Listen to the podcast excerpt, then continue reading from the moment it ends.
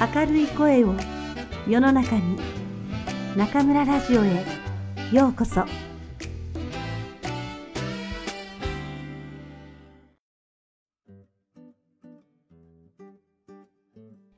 窓際のトットちゃん、黒柳徹子。練習所。トットちゃんはお行儀よく歩いている。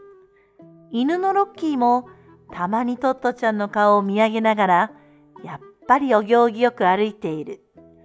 こんな時はパパの練習場を覗きに行く時に決まっていた。普段のトットちゃんは大急行で走っているとか、落としたものを探すためにキョロキョロしながら行ったり来たりとか、よその家の庭を次々と突っ切って、垣根から潜って出たり入ったりしながら進んでいくという風だった。だから、今日みたいな格好で歩いているのは珍しく、そういう時は練習所だなってすぐわかった。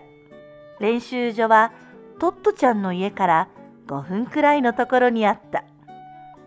トットちゃんのパパはオーケストラのコンサートマスターだった。コンサートマスターっていうのはバイオリンを弾くんだけど、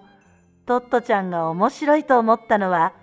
いつか演奏会に連れて行ってもらったとき、みんなが拍手したら、汗びっしょりの指揮者のおじさんが、くるりと客席の方に振り向くと、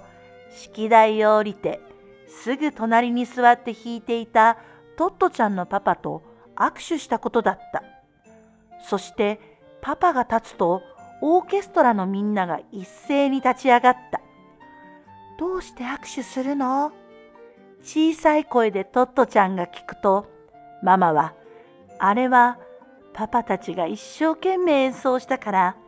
指揮者がパパに代表してありがとうという意味で握手をしたのよ、と教えてくれた。トットちゃんが練習所が好きなわけは、学校は子供ばっかりなのに、ここは大人ばっかりが集まっていて、しかもいろんな楽器で音楽をやるし、指揮者のローゼンシュトックさんの日本語が面白いからだった。ローゼンシュトックさんはヨーゼフ・ローゼンシュトックといって、ヨーロッパではとても有名な指揮者だったんだけど、ヒトラーという人が怖いことをしようとするので、音楽を続けるために逃げて、こんな遠い日本まで来たのだ、とパパが説明してくれた。パパはローゼンシュトックさんを尊敬していると言った。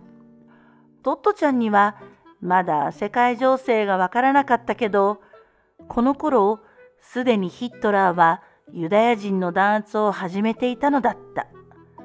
もしこういうことがなかったら、ローゼンシュトックは日本に来るはずもない人だったし、また山田耕作が作ったこのオーケストラも、こんな急速に世界的指揮者によって成長することもなかったのかもしれない。とにかくローゼンシュトックはヨーロッパの一流オーケストラと同じ水準の演奏を要求した。だからローゼンシュトックはいつも練習の終わりには涙を流して泣くのだった。私がこれだけ一生懸命やってるのに、君たちオーケストラはそれに応えてくれない。するとローゼンシュトックが練習で休んだりしたときに、代理で指揮をするチェロのトップの斉藤秀夫さんが一番ドイツ語が上手だったので、みんなは一生懸命やってるのだけど、技術が追いつかないのです。絶対にわざとではないのです。と代表して気持ちを伝え、慰めるのだった。こういういきさつはトットちゃんは知らなかったけど、時々ローゼンシュトックさんが顔を真っ赤にして頭から湯気が出るみたいになって外国語で怒鳴っているのを見ることがあった。そういう時、トットちゃんは頬杖をついて、いつも覗いている自分用の窓から頭を引っ込め、ロッキーと一緒に地面にしゃがんで息を潜め、また音楽の始まるのを待つのだった。でも、普段のローゼンシュトックさんは優しく、日本語は面白かった。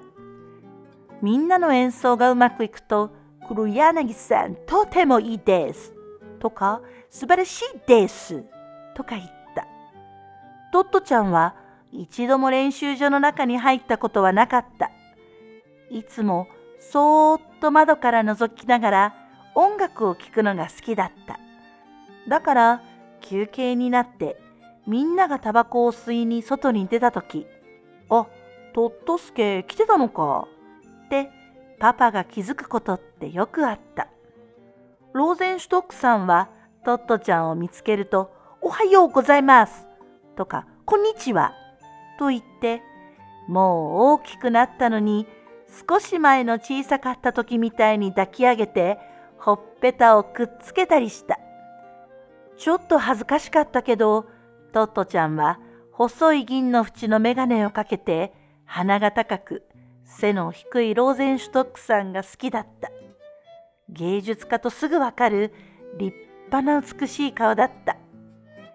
洗足池の方から吹いてくる風は、練習所の音楽を乗せて、とても遠いところまで運んでいった。時々、その中に、